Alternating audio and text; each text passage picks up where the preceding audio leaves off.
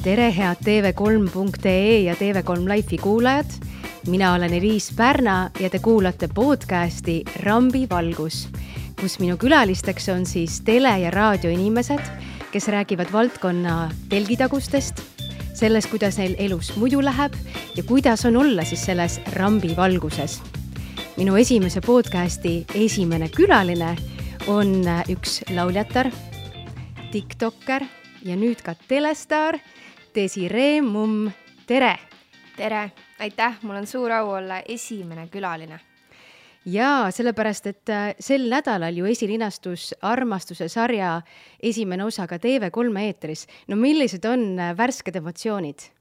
ülevad selles suhtes, et seda hetke on ju oodatud äh, kevadest saadik tegelikult, kui see protsess algas ja ja nüüd ongi see lõpuks käes esmaspäeval, kui see siis esilinastus oli meil ka Kevadprogrammi tutvustamine, eks ole, mis oli siis üritusena mm., eelnes kogu see meluasi, et see võib-olla tekitas niisuguse veel enam päris tunde, et nüüd ongi see hetk käes, pluss enne siis seda eetrit ma ju olin ka seitsmestes, kus ma esitlesin siis seda tunnuslaulu.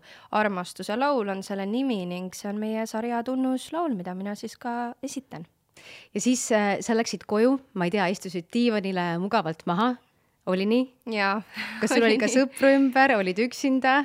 Jaa, Liisabeth ööbis minu juures, kuna tema osales ka siis äh, sellel äh, Kevadprogrammi tutvustamisel, tema olime me just saatnud siis oma elukaaslasega, minu elukaaslasega siis äh, Tartu rongi peale, jõudsime siis koju elukaaslasega ja hakkasimegi, hakkasimegi telekat vaatama, kuigi noh, tegelikult noh, me oleme seda osa mõlemad ju näinud, ma ei tea, ma arvan, mina olen seda näinud üle kolmekümne korra, noh, enne seda eetrit juba, eks ole aga ikkagi see tunne, kui see on lõpuks päriselt tele-eetris, see on teine asi, kui see, et sa vaatad seda oma läpakast nagu niimoodi üksi või mingite paari, paaride paari sõbraga, et hoopis teine asi. ja milline tunne siis oli, et äh, sa olid seal ekraanil täiesti uues äh, rollis nii-öelda iseenda jaoks näitlejana, kuidas sa oma etteastega rahule jäid? ausalt öeldes mitte eriti selles hmm. suhtes, et jaa, et ähm, mm, ma ikkagist äh, olen ju täiesti algaja näitleja, ma, mul on endal siiamaani veider öelda enda kohta näitleja, sest ma ju tegelikult ei ole näitlemisega üldsegi tegelenud varem. ja nüüd mind nimetatakse nii, aga mul endal on see väga harjumatu.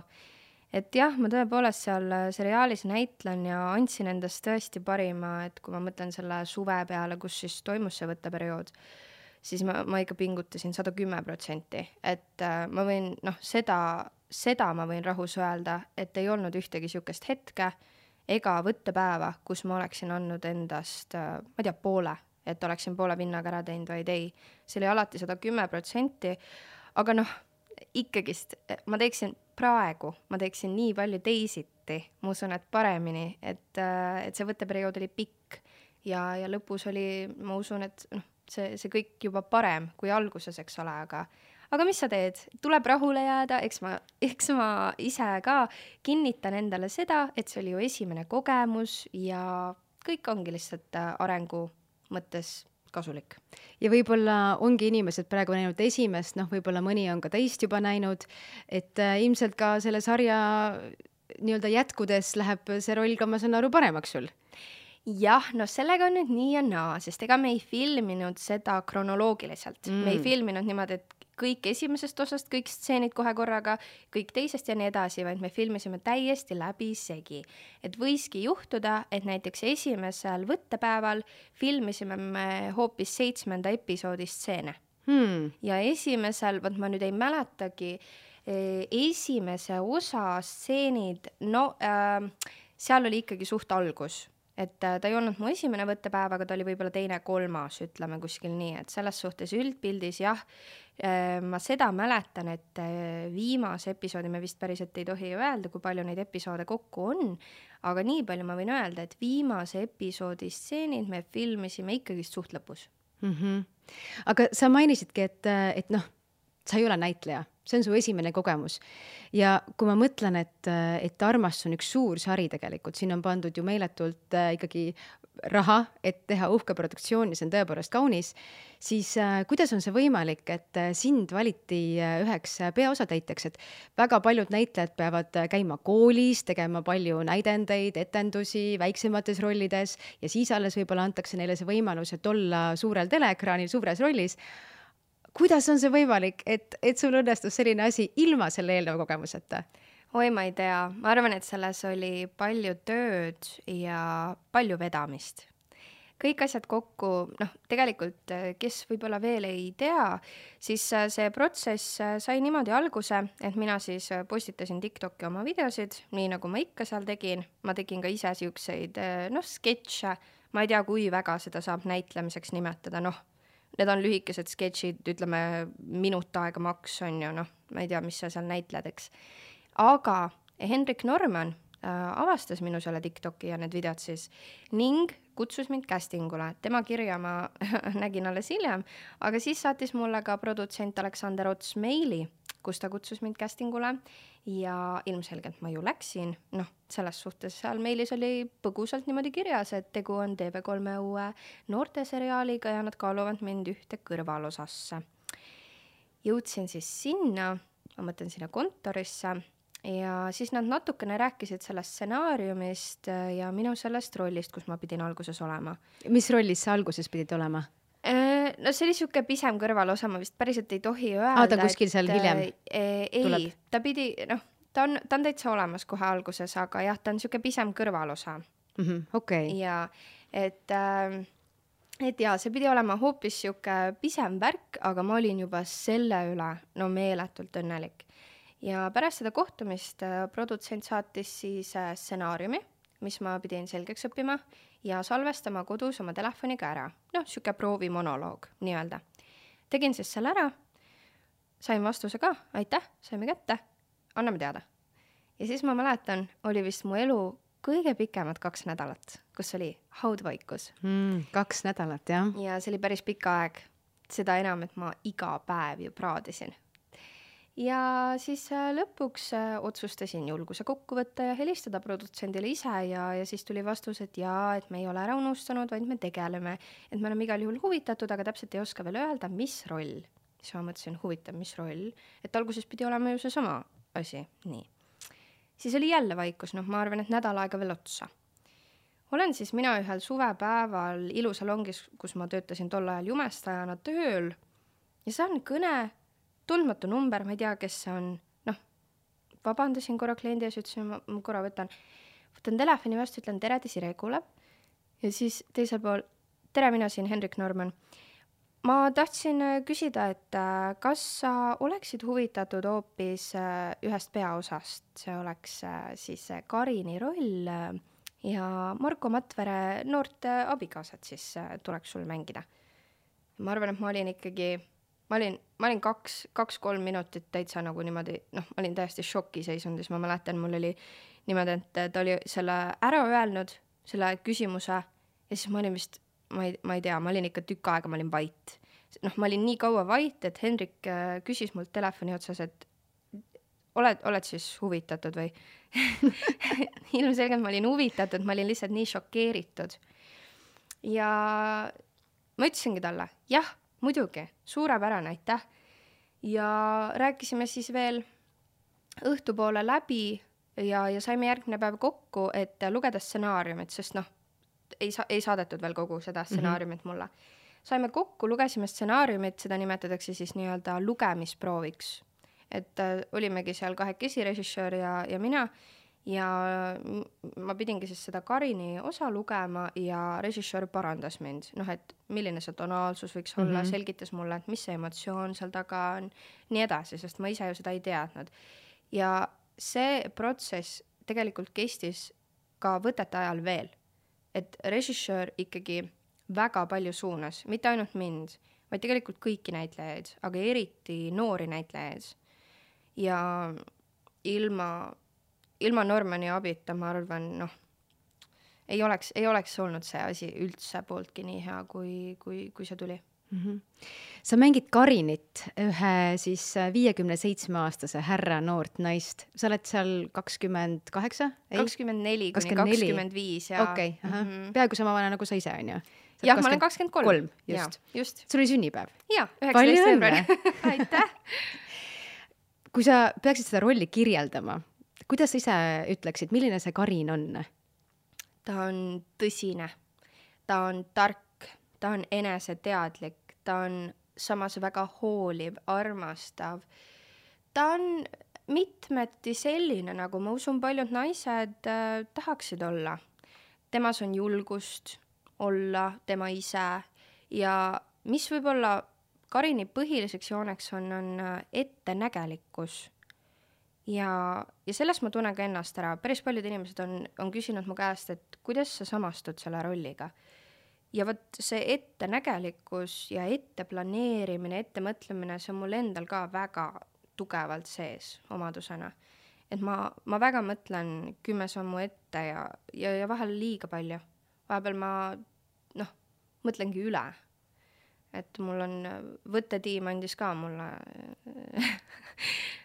kõige suurema ülemõtleja tiitli ja seda on kõik sõbrannad ja, ja kõik mulle andnud, et et, et nii see on, see on üks sihuke võib-olla natukene paha omadus, aga samas äh, aitab ikkagist ka maa peal olla kahe jalaga, et et, et näed asju ette ja oskad siis võib-olla paremini plaane teha, arvestada mm. -hmm ja kui me nüüd mõtleme selle rolli peale, kes on veidi selline ülemõtlev ja tark naine ja, ja ambitsioonikas tundub ka, siis tema abikaasa on Marko Matvere. ta on suur kuldar. ja kuldar ja, ja, ja ta mängib Marko Matvere, no üks Eesti esinäitlejaid. jaa. kuidas oli esimesel päeval mängida sellise härra äh, prouat teades, et tema on näinud ja kogenud kõike ja sa oled esimest päeva võttel. väga hirmus väga,, väga-väga-väga hirmus. ma ei oska mitte ühtegi, nagu tähendab, ma ei oska sõnadesse panna seda, mida ma tol hetkel tundsin. mulle pandi selline päris raske stseen esimeseks, mis äh, nõudis minult väga palju näitleja meisterlikkust, mida mul ei olnud tol hetkel üldse ja, ja me tegime päris mitu duublit. ma mäletan seda esimest äh, stseeni. mis see esimene stseen oli, kas sa tohid seda öelda? ma vist ei tohi, sest et ma kardan, et ta rikub selle, noh, see on stsenaariumi noh, saladus, ma ei tohi niimoodi mm -hmm, ette neid okay. sündmusi rääkida, onju, aga ma võin öelda lihtsalt seda, et, et seal on nagu palju emotsiooni vaja näidata, nii palju mm -hmm. ma võin öelda. ja, ja just äh, ähm, võib-olla intiimsemat, et äh, keeruline, väga keeruline oli saada rolli sisse, sest et äh, mul ei olnud alguses ikkagist see päris hästi kohale jõudnud, et ma ei ole mitte Desiree, vaid ma olen Karin. miks ma, vaata enne ütlesin ka, et, et, et, et Kuldar, mitte Marko Matvere, sest et seal on see vahe on nii suur, et kui sa mõtled niipidi, et, et Desiree ja Marko Matvere, see on nagu noh, see ei ole tegelikult nii see on Karin ja Kuldar. ja see hetk, kui stseen on tehtud, võte on tehtud, ei ole me enam Karin ja Kuldar, vaid mina olen Desiree ja Marko on Marko. et ähm, hirmutav oli see, see esialgne asi kindlasti, aga kuna Marko on väga professionaalne näitleja, siis äh, ta pani mind äh, tundma väga hästi selles suhtes, et äh, töö temaga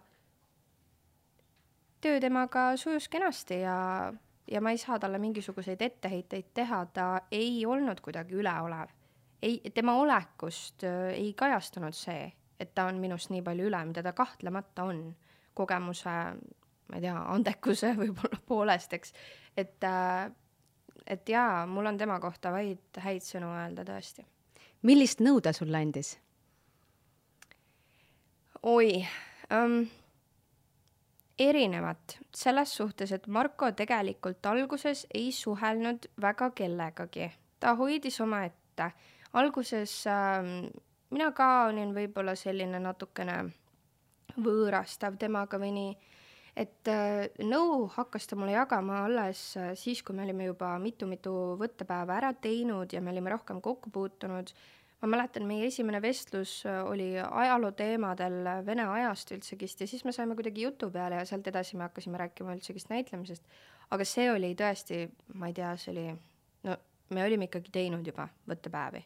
et alguses me tegelikult omavahel niisama ei rääkinudki üldse, ainult stseenis. seda enam nagu kuidagi hästi hirmutav minu, kui ma mõtlen seda situatsiooni, et on äh, selline kogenud näitleja, ise oled esimest korda seal, pole isegi võib-olla noh, mingit chit-chat'i kuskil teinud ja siis nüüd hakkasin kohe, ma ei tea, emotsionaalseid intiimseid stseene tegema. jaa, seda küll, aga vot nüüd ongi see, et see on töö nagu iga teine, selles on asjad, mis ongi keerulised, igas, igas töös on eripärad ja võib-olla see ongi see, et sa pead väga hästi suutma ümber lülituda mm -hmm. sellele rollile. sa ei ole, sa ei ole sina ise, vaid sa oled, sa, sa mängid kedagi teist tegelikult aga mulle tundub, et äh, kõik see, mis sa räägid, on ikkagi no mingi kogemus, äh, mingi koolitus justkui tundub seal taustal olevat. ma ei tea, kas see on siis Hendrik Norman, kes teid juhendas või see oli keegi teine? jaa, Hendrik on äh, õpetanud meile näitlemist ja, ja teinud igasuguseid koolitusi, noh, reaalselt alustades siis äh, näitlemise abc-st, lõpetades selle, sellega, kuidas meediaga suhelda. mis on näitlemise A? Roll, rolli tajumine, ma ütleks. see ongi täpselt see, millest ma räägin. aru saada, keda sa kehastad, miks ta nii käitub, miks ta sellise hääletooniga midagi ütleb. sa pead aru saama sellest, kes see inimene on. ja ma ei tea mõelda talle välja, mis on tema sünnipäev, mis on tema tähtkuju, mis on tema lemmikvärv, luua see inimene enda peas, sest et kui sa seda ei tee, siis sa ei saa aru, milline see inimene on ja, ja võib-olla siis see, see rolli sisse minemine, noh, ei tule nii hästi välja äkki. millise taustsüsteemi sa Karini jaoks siis enda jaoks lõid, mis olid mingid värvikamad asjad, mis sa mõtlesid välja, mida kõike võiks Karin tunda, teada, mõelda? No huvitav oligi see, et ma ei teagi lõpuni välja, eh, ma ei mäleta, kas stsenaariumis oli see täpselt, ma tean, seal oli see, et ta on Tartu Ülikoolis õppinud, aga see vist minu meelest tuli käigu pealt, et ta on Tartu Ülikoolis psühholoogiat õppinud ja magistris mm. nii et äh,, nii et jah, see on võib-olla üks sihuke asi ja, ja tegelikult, mis ma välja mõtlesin talle, oli ka see ikkagist, mis on noh kas stsenaariumis väga, väga palju tuleb välja, aga mis ma ise veel juurde mõtlesin, oli ikkagist see, et tegelikult kui väga ta seda Kuldarit tõesti armastab. et jah, neil on suur vanusevahe, aga et selle taga on päris armastus, mitte, mitte rahaarmastus. ei ole kullakaevaja, natuke võib-olla esimeses sellises, natuke oli jaa mm. -hmm no vot, siis peate edasi vaatama oh,. no vot, väga ja. hea, tuleb, läheb põnevamaks su armastust ikka tuleb juurde millised on põhilised kogemused või õppetunnid, et sa sellest äh, protsessist said? et töökus viib tulemuseni. ma alati, alati rõhutan seda kõigile, kes soovivad tegeleda loominguliste asjadega. olgu selleks muusika, kunst, näitlemine, vahet pole mis. töökus on see, mis viib lõpuks sihini. et sa võid olla nii andekas kui tahes see ei anna tegelikult päeva lõpuks sulle eriti palju, kui sa oled laisk. ja, ja Hendrik on korduvalt ju ka öelnud intervjuudes, et äh, nii minu kui Liisabethi kui ka tegelikult teised noored näitlejad, kes teevad seal oma esimese suure rolli, valis ta just nimelt töökuse järgi. ta vaatas casting'u protsessis, kui palju me tahame seda teha ja kui palju me oleme nõus selleks tööd tegema. sest et päriselt, need võttepäevad ei olnud lihtsad, need algasid varahommikul Need lõppesid hilisõhtul, mõnikord öösel. unetunde oli mõni öö kaks, mõnikord nädal aega järjest nii. sa pead väga olema fookuses, sa pead olema väga pühendunud sellele ja sa pead väga tahtma seda. ja, ja see ongi kõige suurem õppetund, et päriselt, kui sa midagi väga tahad ja oled nimel selle, selle, selle nimel nõus tööd tegema just, siis äh, kõik on, kõik on võimalik üks asi, mis ma saan aru, äh, sulle samuti pandi ette, kui sa selle rolli vastu võtsid, et äh, sa pead oma blondid kiharad siis brünettide vastu vahetama. no see ei ole su jaoks ilmselt uus, sest sul on olnud vist neid erinevaid värve noh, ju ka varem. aga, ja ma eeldan, et see vist ei olnudki su jaoks noh, mingisugune keeruline otsus, et äh, see oli okei okay,, et nüüd teeme brüneti pea. kui sa nüüd mõtled sellel ajal, et kui sa oled olnud blond ja brünett, et kas blondidel on elu lõbusam või, äh, või brünetidel on, võetakse neid rohkem tõsisemalt, kas sa oled näinud mingit erinevust enda Jaa. puhul? seal on, seal on väga suur erinevus, et ma olen olnud jah, nüüd kaks korda, siis vahetanud niimoodi blond, brünett, blond, brünett on ju, nüüd on siis nii-öelda neljas kord. nii, no see erinevus on väga suur ähm, meeste tähelepanu poolest, ma ütleks just eelkõige hmm., aga tegelikult ka naiste eelarvamuste suhtes, see on täiesti uskumatu, kui õelad võivad olla tegelikult naised teineteise vastu. aga ähm, jaa, mul on päris palju siukseid jutte, et äh, ma olin blond päris pikalt ja mul on loomulikult ka siuksed äh, noh, tüüpilised kartulikarva juuksed on ju, võib-olla natuke heledamad isegi, et pigem, pigem loomulik blond olen äh, jah ja, ja olin seda ka siis äh, põhikoolis, eks ole, ja gümnaasiumi alguses.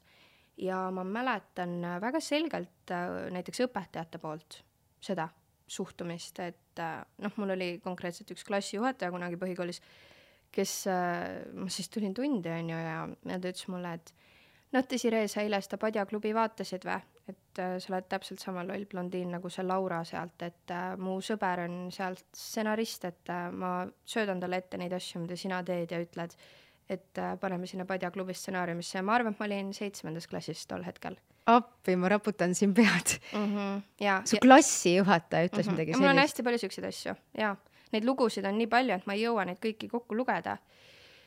nii meeste kui naiste poolt, aga, aga see on jah, see on uskumatu tegelikult, millised stereotüübid inimestele ja naistele eelkõige pannakse peale juuksevärvi põhjal, et nagu millest me räägime. Ma olen täpselt seesama inimene, sõltumata sellest, kas mu juuksed on blondid või brünetid, ilmselgelt. aga jah ähm,, seda on öelnud mulle nüüd väga paljud inimesed, et kui ma olen äh, brüneti peaga, olen ma nagu inimene, saad aru, sihukest sõnastust on kasutatud, et sa oled nagu inimene. aga kui Mm. sul on blondid juuksed, siis sa oled nagu nukk ja vahet pole, mida sa räägid, ma ei saa sind tõsiselt võtta. Need kes selliseid asju käib sulle rääkimas? Üks tüdruk Instagrami kirjutas mulle aa, nagu jälgijad seal. jäl- mm, -hmm. jälgija kirjutas mm -hmm. mulle siukse asja, jah. ja, ja neid on veel. Need, tähendab, see on nagu, need on kaks asja, mis on öeldud, neid on nii palju, et ma ei jõua neid kokku lugeda läbi kõikide nende aastate. et see suhtumine, jah, mille osaliseks ma olen saanud blondina, on, no see on täiesti uskumatult nõme, tegelikult. see on täiesti uskumatult nõme ja, ja ma usun, et äh, see oli ka üks põhjuseid, miks, või noh, oligi tegelikult, miks režissöör ütles ka mulle, et meil on vaja tõsiseltvõetavust ja me ei näe kahte blondi kõrvuti, sellepärast et üks peab olema noh, natukene noorem, seetõttu ka naiivsem, on ju, kergemeelsem natukene, nagu ikka noored kipuvad olema, tütar ja teine peab olema tema kasuema. kuna vanus on suht sama mm, -hmm. siis meil on vaja kuidagi tõsta sinu ehk siis minu tõsiseltvõetavust ja juuksevärv on lihtsalt visuaalselt üks, üks viis seda teha. Tahame me seda või mitte, need stereotüübid on väga sees mm. -hmm. ja ma saan, ma režissööri selles ei süüdista, et tema niimoodi soovis, aga kui me räägime ühiskondlikust probleemist, ma nimetaks seda nii ausalt öeldes, siis no ma ei tea, see on kindlasti koht, koht, mille peale mõelda mm. -hmm. räägime sellest siis äh, teisest blondist äh, naisest, kes, kes sinu kõrval seal äh, on, kes, kes mängibki sellist natukene nooremat, õrnemat naisterahvast, Liisabeth. jaa ma saan aru, et temast sai läbi selle sarja võtete sinu üks suur sõbranna. ja ma ütleks, et ta on praegusel hetkel üks mu parimaid sõbrannasid, kui mitte parim sõbranna täiesti, jah. mis teist, mis teid seob? no ilmselgelt see projekt, aga eh, me oleme väga sarnased inimesed. olekult, huumorilt, mis on väga oluline, ma ütleks. meile meeldivad samad asjad suuresti, noh, me kindlasti ka täiendame üksteist, et äh, kui üks on närvis, siis teine rahustab ja kui teine on närvis, siis teine rahustab, et me saame üksteisest aru poole sõna pealt, me lõpetame üksteise lauseid, noh, et see on tõesti niisugune sõprus, et et, et me mõistame üksteist väga hästi ja see on väga suur asi. Neid inimesi, kes on päriselt elanud läbi sedasama asja, mida sina, noh, seda näitlemisprojekti, on ju. see on meie mõlema jaoks ju üks suur-suur asi, suur algus. Väga raske on leida kedagi, kes mõistab sind nii hästi, aga tema mõistab mind ja mina mõistan teda, sest me oleme samal ajal nii-öelda samas kogemuses olnud, et see on meid väga palju ühendanud kindlasti. aga ka muidu jaa, et äh, inimestena klapime väga hästi hmm,. see on tore kuulda. kuidas äh, üldse selline võttemeeskonnaga läbisaamine oli? väga hea, selles suhtes üld, üldjoontes väga hea. ilmselgelt tekkis äh, raskusi, noh, mis puudutas äh, tööd, mis puudutab planeerimist, on ju. et meil oli kostüümiga väike jama, grimmiga väike jama, aga need asjad lahenesid kuidagi, me leidsime lahenduse, keegi tülis ei ole, kõik asjad on, ütleme nii, äh, läbi räägitud, lahendused leitud, et selles suhtes ma pean ütlema, et et tegelikult väga vedas, sest noh, ma olen kuulnud siin nüüd teiste näitlejate käest ka, et asjad olid ikkagi päris hästi. Et no võrreldes mingite teiste projektidega minul ju see kogemus puudub, minul võrdlusmoment sisuliselt ju, mul ei ole seda. aga jaa, ma pean ütlema, et äh, kõik olid tõesti väga toetavad, et ei olnud kedagi sellist, kes oleks noh, näpuga näidanud või kuidagi päriselt nagu halvustanud või nii. et tõesti noh mul ei ole mitte midagi halba öelda kõik olid nii toredad. Milliseid äh, sarju või filme või üldse, kus sa ise vaatad äh, sisu? no Netflixist, aga vaatan ikkagi ka telekat vahepeal. Äh, mulle meeldivad reality'd mm,, mulle meeldivad Eesti reality'd ja mulle meeldivad välismaa reality'd, üks mu lemmik reality on Love is blind ehk siis mm, armastus on piim- ja see on väga äge, mulle meeldib selle idee, et sa saad inimesega tuttavaks nii, et sa ei näe teda. Sul ei teki mingisuguseid eelarvamusi, just nagu me rääkisime enne sellest juuksevärvi teemast, eks.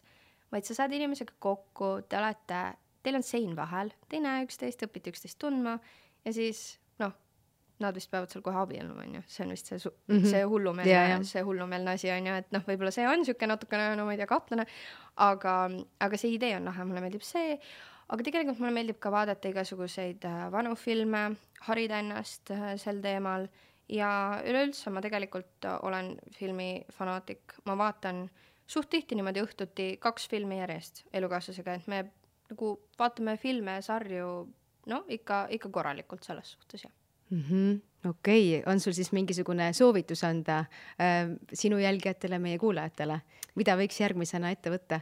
jaa äh,, kui te ei ole veel näinud Schindler's Listi ja pianist on vist, kuidas on eesti keeles see nimetus sellel, ma ei tea, nagu kla-, klaverimängija, ma ei tea, kas see, kas see on otsetõlkes, aga ühesõnaga jaa, noh, Schindler's List kindlasti ja see klaverimängija, kui tal on niisugune nimetus, äh, need filmid soovitan ära vaadata, arvestades praegu niisugust veidikene sõjalist olukorda, ma ei taha kedagi hirmutada, aga mm, ja ma soovitaks need filmid ja just noortel inimestel, just noortel inimestel, kes ei mäleta, kes ei teagi võib-olla üldse neid asju nii hästi, ma soovitaksin neil need filmid ära vaadata, see avab silmi, praegu on ähm, TikTokis äh, väga populaarne kommunism ja ja, ja päriselt nagu selle propageerimine nagu noh, päris kommunismi äh, siis toetamine käib noorte seas, see on väga populaarne, eriti välismaal. et noh, Eestisse hakkab see ka jõudma,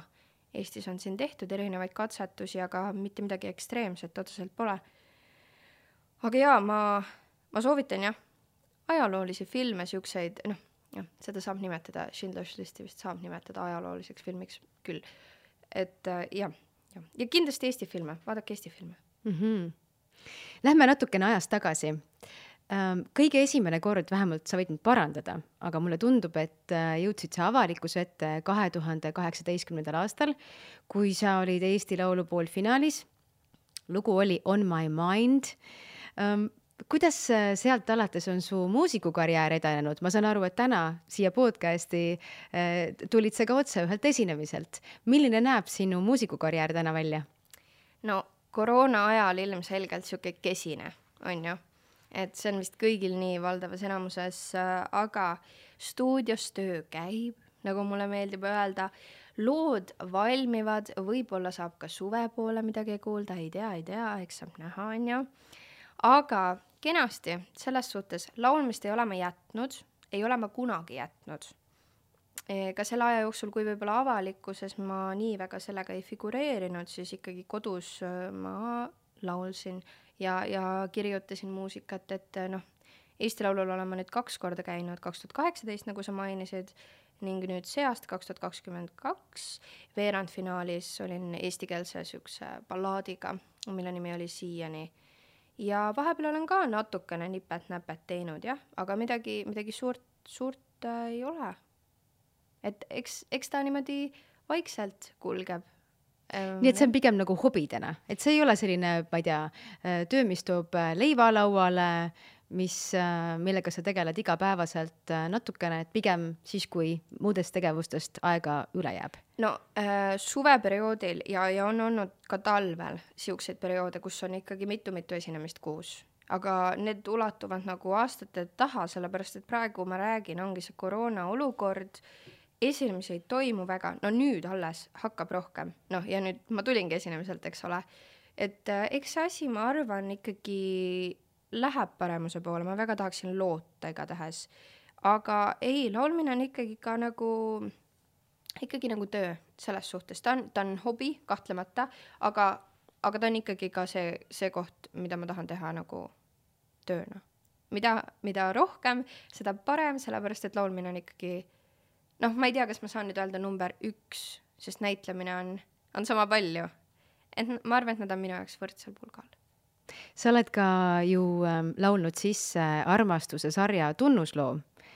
oota, mis selle nimi oli, Armastus ongi? armastuse laul. armastuse laul mm. -hmm.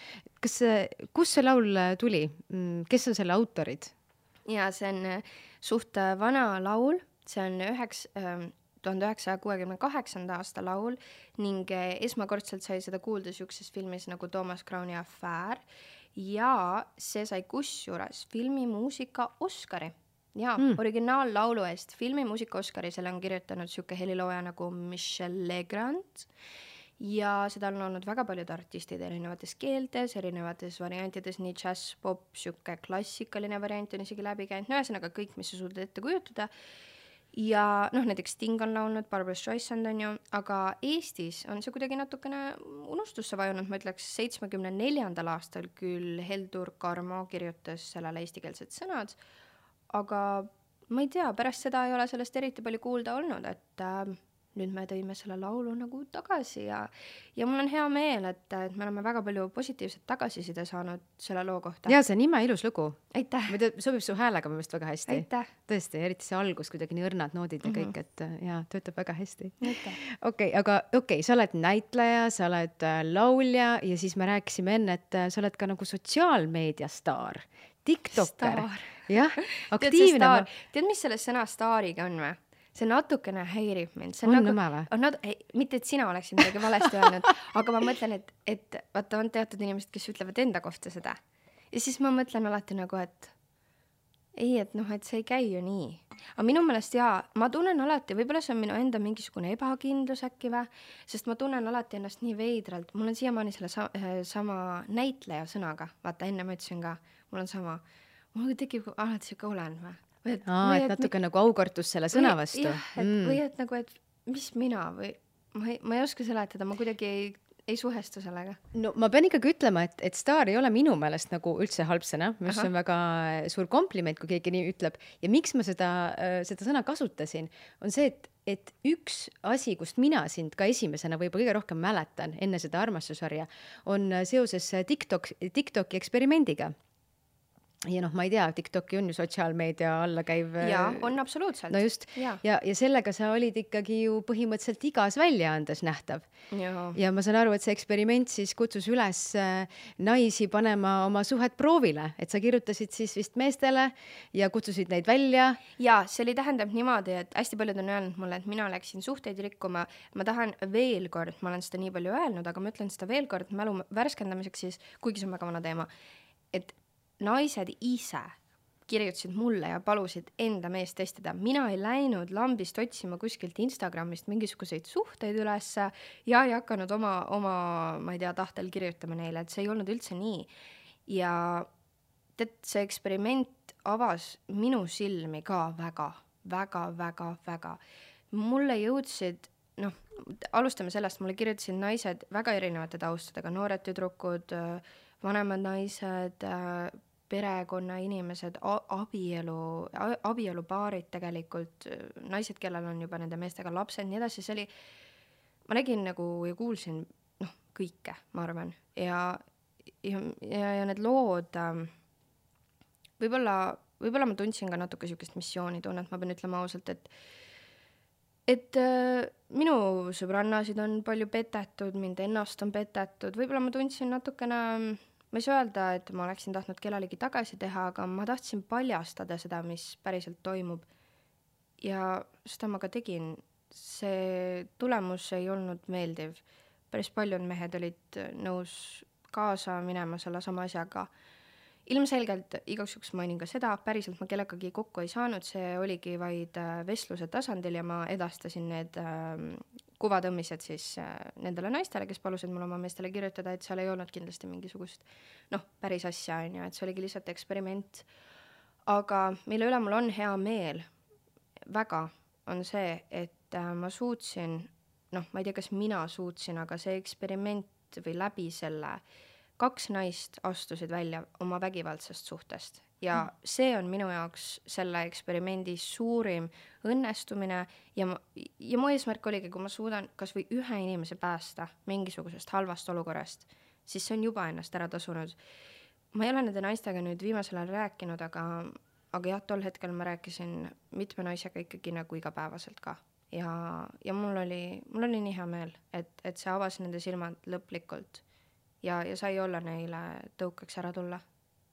Kas ma saan siis õigesti aru, et kõik need eksperimendid ja sul on ju nüüd hiljuti olnud veel üks, üks selline sotsiaalmeedia eksperiment, kus, kus sa siis oled kirjutanud erinevate naiste eksidele ja küsinud vist arvamust nende kohta. Ja ühtlasi on sul ka ju Desiree blogi Instagramis kus mulle tundub läbivalt ja sa võid mind parandada taaskord eh,, aga et, et sa püüad ikka kuidagi nagu, ma ei tea, naisi päästa, anda neile mingit eh,, mingit sihti, fookust just, see on väga õigus ja ma tunnen missioonitunnet selles osas väga. ma üritan olla selline natuke nagu tugiisik naistele, kes on võib-olla kaotanud iseennast ära. Sellepärast, kus mul üldse see idee tuli tegelikult, see, see idee tuli mul enda vajadusest, ma olin seitsmeteistaastane noor tüdruk ja ma oleksin ise vajanud väga sellist, sellist abi Äh, tol hetkel, sest ma kaotasin ka ennast ühe, ühe ütleme niisuguse halva suhte pärast ära. ja, ja ma ei leidnud ennast väga-väga pikalt ja, ja need õppetunnid, mida ma pidin läbi käima, et ennast leida päriselt, need olid noh, need ei olnud meeldivad. Mis oli üks õppetund, mille sa pidid läbi käima? noh, et kui, kui su pere ütleb, et kui, kui, kui sinu pere ja sinu sõbrad kõik ütlevad sulle, et see inimene on sulle halb, siis kuula neid. ja teine õppetund on see, et kui inimene näitab sulle, kes ta on, siis usu teda esimene kord, mitte ära jää lootma mingisugust muutust. Jah, ma usun, et inimesed suudavad muutuda, eks äh, meil kõigil on ju mingisugused omadused, mida me sooviksime muuta, parandada enda juures, keegi ei ole perfektne, ma seda ei ootagi ei endalt ega kelleltki teiselt tegelikult. aga teine asi on, teine asi on see, kui sa ikkagist oled vaimselt või füüsiliselt, ma ei tea, vägivaldne või, või noh, mingid, mingid väga noh, ma ei tea, noh, eks on äh, spetsialistid oskavad selle teema koha pealt paremini rääkida ja, ja öelda, et kas see on siis lootusetu olukord, aga aga mina isiklikult äh, ei ole ju psühholoog ega psühhiaater, diagnoose ma ei pane, aga ma ei taha olla ka nende inimeste juures, et ma olen õppinud distantseeruma ennast inimestest, kes ei ole mulle head ja mu elu on teinud siukse suure-suure pöörde paremuse poole, et ma saan nüüd lõpuks täna öelda, et ma olen päriselt õnnelik ja mind ümbritsevad päriselt inimesed, kes mind päriselt armastavad, hoolivad ja ka mina neid kuidas sa hoiad oma vaimset tervist täna? ma lasen tunda endal emotsioone, ma ei suru neid alla. ja see on teine asi, millest ma ka väga palju räägin, et me näeme enda ümber kogu aeg, just nimelt nagu sa mainisid, Instagram. me näeme, et kõigil on justkui perfektne elu. tegelikult see ju nii ei ole sul on endal ka Instagramis imekaunid mm -hmm. pildid muidugi, et tõesti, et kui mm -hmm. ma ainult sellele sinu sellele blogi või tähendab Instagrami kontole lähen, siis no aga no eks sa oled loed... muidugi, oledki väga ilus naine, onju, et noh, ega vahet pole, kus sa selle pildi teed. aga no kui sa loed seda juttu, siis ja, tegelikult noh, see ei ole kõik, et mul on kõik äh, lilled ja vikerkaared, onju. et äh, ma ikkagi jagan ja ka story des ma väga tihti nagu noh, ma ei tea, kui tihti muidugi, aga, aga kui ikkagi ma tunnen ennast halvasti ja kui ma tunnen, et ma tahan millestki rääkida, mis ei ole ilmtingimata ainult, ainult hea teema ja positiivne ja tralala, siis ma seda ka teen. et äh, selles suhtes ma üritan olla oma jälgijatega aus. ja ma usun, et ma ikkagist olen ka. sest ma üritan iseendaga olla aus, see on kõige raskem. kuidas sa tuled kriitikaga toime? Et arvestades seda, et äh, sa oled üsna julge olnud oma väljaütlemistes, sa oled teinud selliseid üsna intrigeerivaid eksperimente ja kõik see ei ole võib-olla saanud alati noh, noh, positiivset tagasisidet või taga- mm, -hmm. seda nii-öelda vastukaja. kuidas sa saad sellega hakkama, kui palju sa sellele üldse tähelepanu pöörad? no tegelikult üldse mitte, eriti viimasel ajal, et ma ei, ma ei tea, seda küsitakse ka väga palju, see on väga levinud küsimus, seda küsitakse vist kõigi käest, kes on natukenegi olnud avalikkuse tähelepanu all. aga tead, mind lihtsalt ei huvita, sest et ma tean, kes ma olen. mu jaoks on oluliselt mingisuguste valitud inimeste arvamus. minu vanemad, minu, ma ei tea, kolm sõbrannat, on ju, minu elukaaslane, võib-olla minu vanaema veel, on ju, noh, neid inimesi on. Aga see on väga valitud seltskond ja ma usaldan seda seltskonda, sest minu see seltskond ei ole selline, kes kiidab mind takka igale asjale, oo ei Nad on, nad on ausad, nad ütlevad nii, nagu on ja, ja siis ma tean, et okei okay,, ma saan nende peale loota. Nad ei aja mulle kärbseid pähe. aga mm, mida ma selle massi kohta võin öelda? tähendab, ei ole kõik negatiivne. Selles massis on väga palju positiivsust ja igal hetkel on tegelikult see positiivsus domineerinud. vaata, võib-olla on see üks tegur, et võib-olla oleks see, et kui see negatiivsus domineeriks, noh, võib-olla see hakkaks mind rohkem mõjutama. aga kui ma näen, et positiivset on rohkem kui negatiivset, noh aga tegelikult ju nii on, kõigile sa ei saa meeldida. kahjuks. ma ei tea, kas see on kahjuks, tegelikult ei, sellepärast et äh, kas ma tahaksin, et need inimesed jälgiksid mind, kes on hästi erinevate väärtustega. Noh, ma, ma võib-olla ei tahaks isegi seda, ma, ma eelistan pigem seda, et minu ümber on las olla väiksem seltskond, aga sihuke, kes päriselt äh, toetab mind nagu siiralt. et äh, ma, ma vaatan seda lihtsalt nii, aga jaa, need asjad, mida ma olen teinud, noh, muidugi, need on äh,, need ongi siuksed äh, väga julged. Eestis ei olnud ju seda petmiseksperimenti varem tehtud ka, et ilmselgelt see saabki erinevat tagasisidet, pluss väga palju on minu meelest selles äh, negatiivsuses ka seda, et inimesed ei saa päris täpselt aru. hästi palju äh, noh, kui ma loen mingisuguseid neid kommentaare, noh alguses ma tegin seda väga palju, siis äh, seal oli hästi palju nagu faktivigu noh, et, et mida ma olen teinud, aga ma tegelikult ei olnud teinud neid asju nii. noh, hea näide oligi täpselt see, et mina ei olnud ise kirjutanud nendele meestele oma tahte põhjal, vaid need naised olid mind palunud selleks mm -hmm.. noh, see oli näiteks üks hästi suur sihuke teema, on ju. aga neid on veel olnud, neid asju. millal sa viimati äh, pisaraid valasid mm,? oota, ma mõtlen, ma mõtlen, ma mõtlen. see ei saanud olla liiga ammu tagasi. see pidi olema oota, täna on meil ähm, kolmapäev, on ju mm. -hmm. see pidi olema eelmine nädal millalgi, aga ma lihtsalt, aa, jaa, see oli enne seda seriaali kogu värki ja mul kuidagi lained lõid pea kohal kokku ja ma mõtlesin, et appi, nüüd see lähebki telekasse ja kuidagi, ma ei tea, kuidagi nii, ma olin täitsa nagu paanikas mingi hetk. vot, siis nutsin, ma ei mäleta, mis päeval, aga see oli eelmine nädal, see oli enne eetrit nii et selliste negatiivse kommentaaride puhul äh, lased sa kõigil minna ja kusaldad ainult neid inimesi, kes sulle endale korda lähevad, kes on sinu poolt ja nende pärast sa pisaraid ei vala?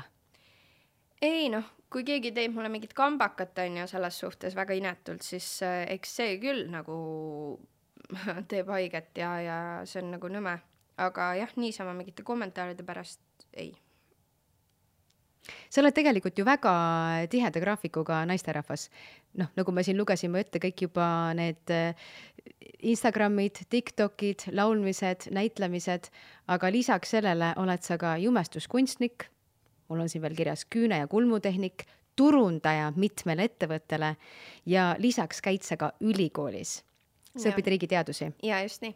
kuidas sa seda kõike jõuad, milline on sinu nädal? issand jumal, see sõltub nii väga nädalast. mul ei ole ühtegi kindlat nädalagraafikut ega ka päevagraafikut, selles suhtes.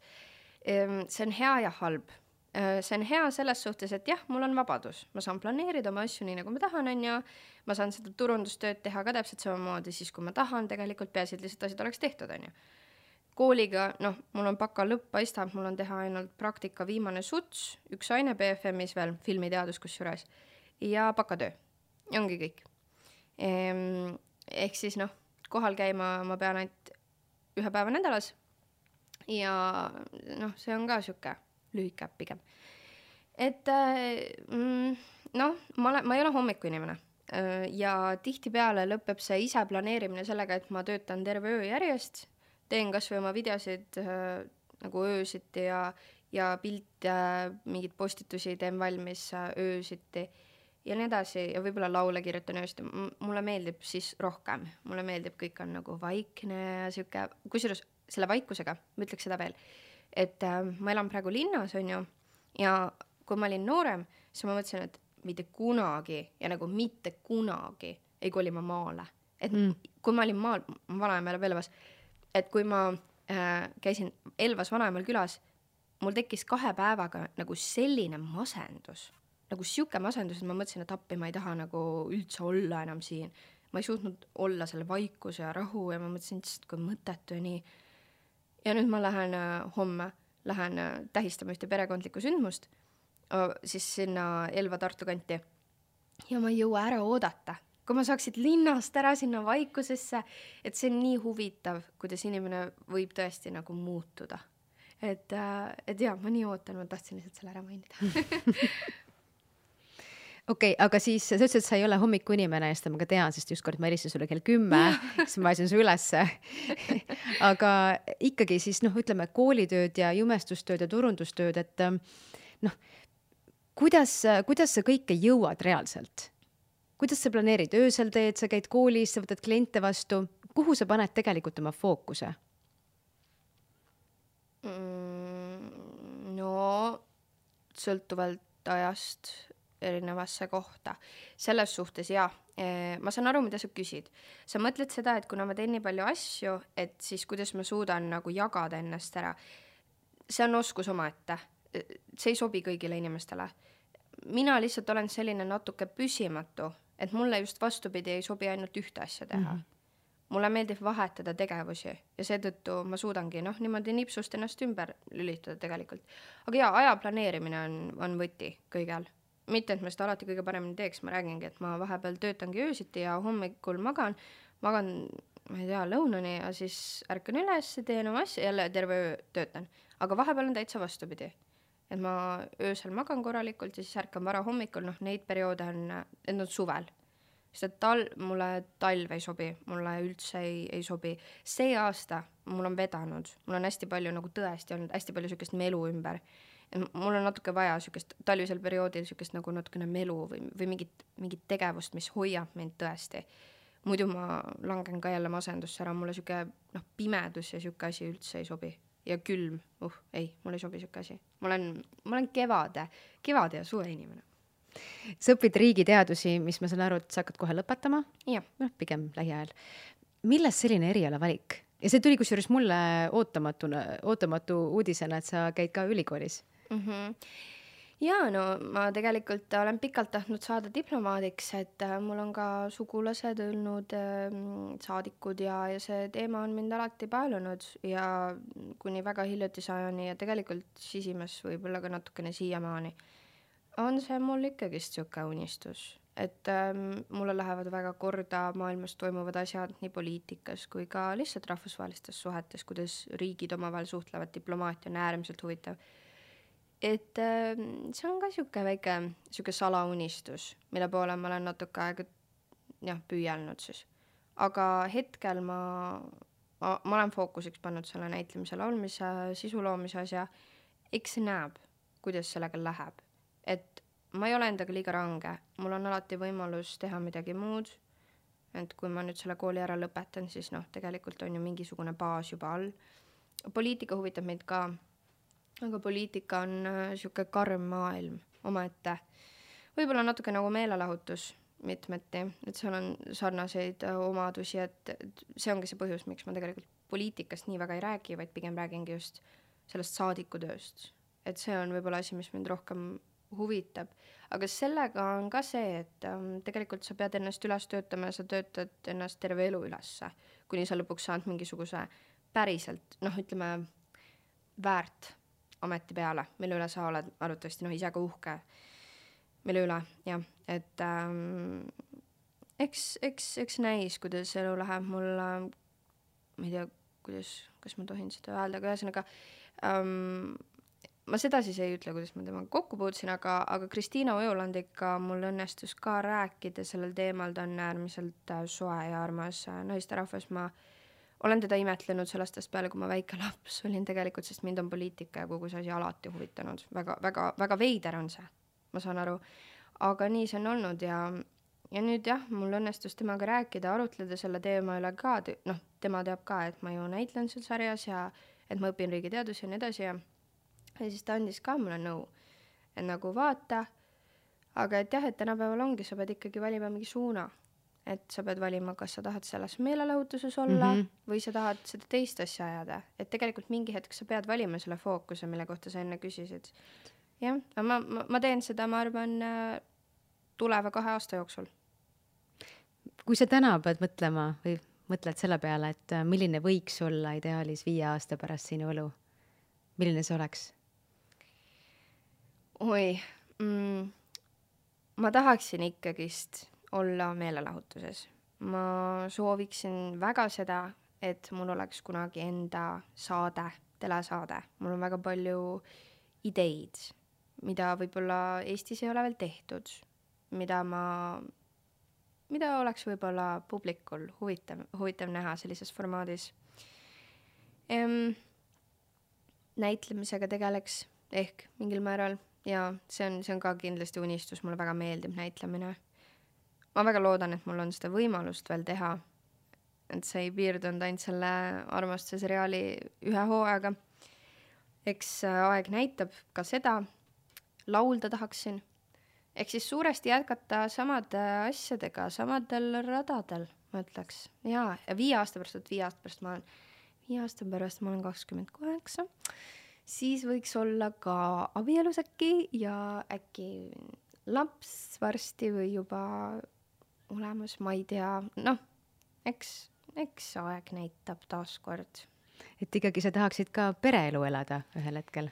jaa. täna sul on elukaaslane, ma saan aru, kes tegutseb äh, ka muusika vallas? jaa, ta on Koit Toome bändis bassist, jah mm. -hmm. ja teete vist ka koostööd, ma saan aru, muusikaalaselt? jaa, ta mängib äh, siis klaverit ka, et siis ta saadab mind esinemistel, mis on väga tore. Kui palju teil jääb üldse selliseks nagu, ma ei tea, eraeluks aega, kui teie eraelu on väga palju, ma saan aru, ka muusikaalaselt ju töö ja sa oled ise väga hõivatud kõikide oma tegevustega, et ma ei tea, kui palju teil on vaba aega üldse koos? no on ikka, on ikka, selles suhtes, nagu ma mainisin, me vaatame filme väga palju. et see on võib-olla meie üks põhitegevusi, ma ei tea, kelle jaoks on see igav, kelle jaoks on see tore, mulle see meeldib. me käime ka igal pool looduses väga palju, sest et ta on selles, selles suhtes nagu mina, et talle ka väga meeldib loodus, mulle meeldib väga rabas käia, mulle meeldib väga jalutada. ja, ja see on kindlasti ka meil üks sihuke ühine, ühine joon. ja tegelikult äh, mulle meeldib tema puhul ka see, et ta on ka sihuke pereinimene. et me käime päris, päris tihti kas tema vanemate juures või minu vanemate juures. et meil on äh, sihuke mõnusaid istumisi on ikka nädalavahetuseti tavaliselt ja nii. et ikkagi leidub seda aega. Kui tahad, siis ikka leiad mis su ema-isa ütlesid, äh, kui nad nägid sind teleekraanilt? oi, no mu vanemad nägid seda enne selles suhtes mm, -hmm. kuna mul oli, mul oli see esimene osa siis olemas aga no nad helistasid mulle ja ütlesid, kui uhked nad on ja et ma olen andekas ja tubli ja noh, enne tele-eetrit, kui me räägime nüüd enne seda esmaspäeva või noh, just seda esmaspäevast tele-eetrit, oli ju see seitsmeste asi ka, kus ma olin siis stuudios kohapeal mm. -hmm. Nad helistasid mulle pärast seda ja ütlesid, et ma rääkisin nii ilusti ja et, et neil ei pea olema kunagi piinlik, kui nad kuulavad mind et ähm, see on, see on tore, mu vanemad on nagu väga ausa ütlemisega selles suhtes, et sellest ka sihuke sõnastus, ma olen ise ka sihuke väga otsekohene aus seetõttu, et mu vanemad on sellised. ja, ja nad olid väga uhked ja, ja ma näen nende sihukest siirast hea hea, heameeletunnet või ma ei tea, kuidas see õige sõna on, võib-olla rahulolu, just, jah, rahulolutunne. et, et mul on kõik hästi ja ma saan kõigega hakkama, mis ma ette võtan ja see ongi ju, ma arvan, iga lapsevanem tegelikult noh, ma ei tea, kui mina mõtlen sellele, et ma saaksin kunagi lapse, siis minu kõige suurem soov olekski see, et oleks õnnelik. see on ju kõige suurem asi, noh, tegelikult mida iganes see inimene ei otsustaks teha, see ongi kõige suurem väärtus, et inimene on õnnelik ja mu vanemad näevad, et ma olen õnnelik, siis see teeb neid ka õnnelikuks. ja sa oled õnnelik täna? ma olen täna õnnelik. mul on olnud väga hea meel sinuga, Desiree, siin vestelda. Äh, soovin sulle ja armastuse sarjale kõrget lendu ja teiega, head kuulajad, kohtume juba nädala pärast. aitäh! aitäh!